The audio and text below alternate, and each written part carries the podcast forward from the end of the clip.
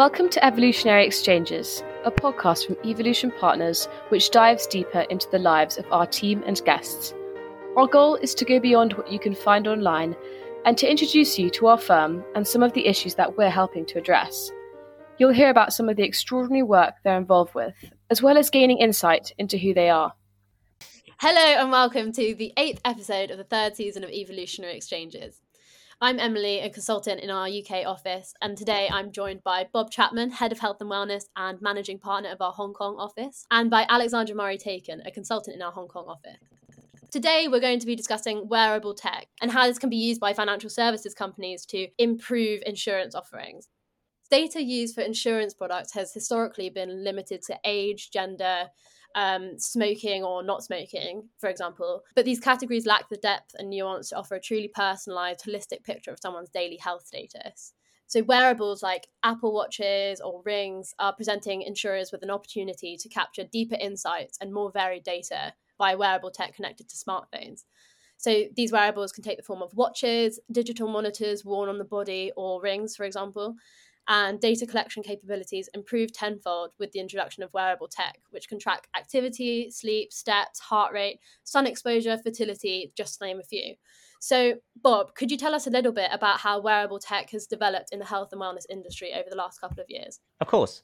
So, firms started looking at this area um, in seriousness about 10 years ago um, as wearables kind of st- they started to get um, more sophisticated. Uh, so this they started simply from sort of uh, tracking tracking steps initially, and this could also be done on uh, around the same time on phones or with a with a simple kind of step tracker. And so some insurance companies um, started thinking how okay well how can we integrate with um, with these things and, and start to encourage people to be to be healthier. As around the same time there was a lot of initiative around getting up to sort of ten thousand steps a day to um, to live a, a, a healthier life life, um, quite a few initiatives encouraging people just to get up and go moving. So some insurance companies thought, well, okay, we could we could actually tap into tap into this, use the momentum that's uh, around here, and um, and use this as an opportunity to um, even perhaps give people wearables or use the, the wearables or phones that they already have um, to uh, to start engaging more with people.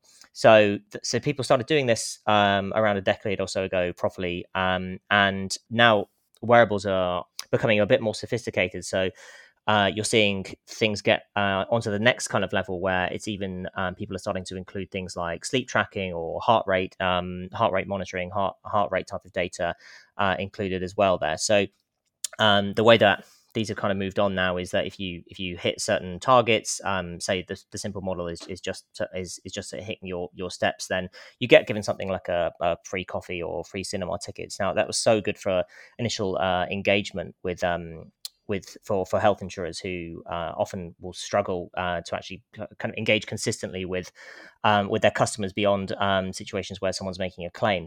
This was great to uh, change kind of change the relationship uh, so some yeah some platforms have um, really emphasized the engagement piece by offering yeah offering uh, free cinema tickets or um, or free coffees for achieving a certain number of, of steps um, as one example.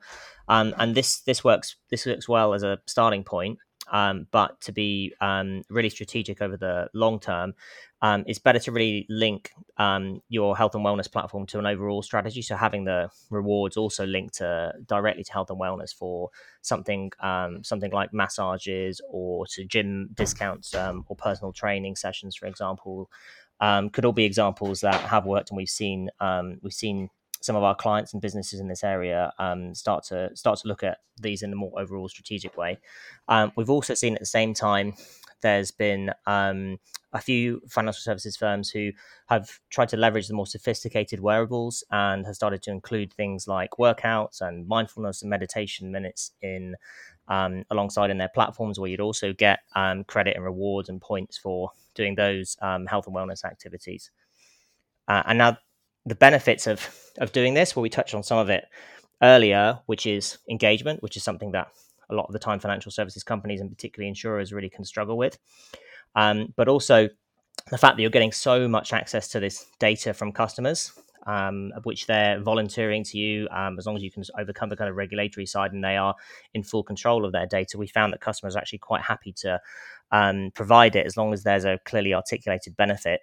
So once once you have that data, you can look then to um, really personalize the the customer experience towards certain um, individuals, um, even if it's just done on a an aggregate or a demographic basis. For example, you can recommend certain exercise plans um, or uh, even diets that may be tailored to people of certain ages. Um, or even yeah, but, or or even by gender. So um, this can further then help you know ingre- in, um, increasing the engagement, um, which you know creates a virtuous cycle where there's um, uh, the data becomes even better. And then the next step, I think you can also look to personalize. Um, you could look to personalize certain plans or have additions for um, for cross selling and upselling, which um, that's a, another potential kind of huge benefit that uh, insurance companies are only really starting to explore there. And with that, with um, elements of really sophisticated data usage, as you mentioned, um, many customers are happy for their data to be used if it's used in an effective way. But there, in that comes some problems that have been faced by insurers and tech developers who are creating this really high level wearable tech. So, Alexandra, do you want to talk to us a little bit about the problems that are being faced in wearables by firms at the moment? Yeah, absolutely. Financial services firms traditionally struggle to innovate, to make fast decisions, and to implement those quickly. So, any delayed action is usually a result of being held back by sunk, sunk costs or an unwillingness to cannibalize kind of legacy business, um, or even an attachment to kind of yesterday's formula of success. Um, it's important to kind of remember that the cost of delaying progress tends to be steep. Um, kind of we would suggest that companies should kind of design value propositions that incorporate new approaches to say like customer engagement new strategy um, and or distribution. So basically decide on an aligned strategy um, with kind of the firm's key stakeholders. Uh, they should articulate objectives um, and basically come up with ideas and solutions that can be implemented quickly. Obviously, innovation can be very incremental. It doesn't need to be a whole system overhaul um, or one kind of enormous investment. Um, you can, can you can kind of constantly measure success, um, which is honestly better to, um, I guess, enable kind of regular, consistent, and kind of non onerous reporting. I would also say that not all technology integrations are equal. Um, kind of and with that in mind, companies need to decide what trajectory they're going to go in and stick with it. In Hong Kong, we've seen a lot of the engagement model um, of kind of earn your watch. Um, where a wearable's given as a certain part of an insurance product, um, and that would work kind of for, for the customers and the company. Um, we see that with Apple Watch here um, quite a lot. Um, I would also say that overcoming integration and technological technological challenges um, can be overcome through kind of uh, driving agreed objectives, establishing kind of where ha- where and how firms want to integrate, um, consider the gaps they have and kind of the potential to grow into. Um, and then the last one I would identify is kind of the hunt for talent. Um, so finding the right people can be quite difficult, um, especially those who kind of can be constantly relied upon to deliver. Um, when there's a, significant change happening, um, either incremental or, or large overhauls, there's a lot of pressure. Um, there's a lot of pressure to deliver. Um, and it's important that these organizations can find the correct health and wellness expertise uh, to deliver the results quickly and efficiently. And, and a part of their kind of initial beginning stages um, should be r- really focusing on hiring the correct talent that fills the gaps that they need to be filled. Um, sometimes I guess you don't know where the gaps are into, until you're further in the project, but quickly identifying where these issues lie and hiring accordingly should be very high up on their on these companies' priority lists.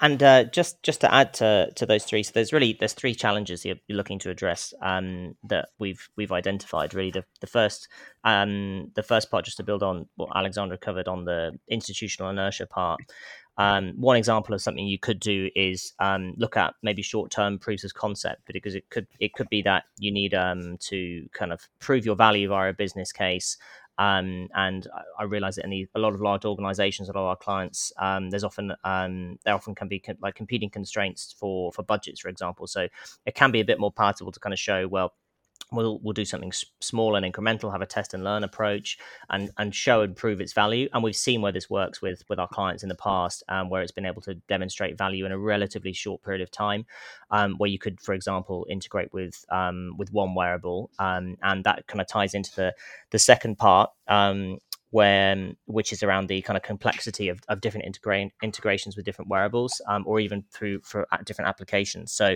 um, again relating back to the proof of concept part you could do a profile of the kind of overall user base which looks at which devices and which applications are used by the majority of your target users and the logical one in a place like um, Hong Kong is Apple Health because a lot of people have um, have iPhones and Apple Watches, but that might not be appropriate in another region or um, or other geographies. Depending, it depends on which your your target market is and um, w- which which are the customers you're really trying to um, trying to engage with.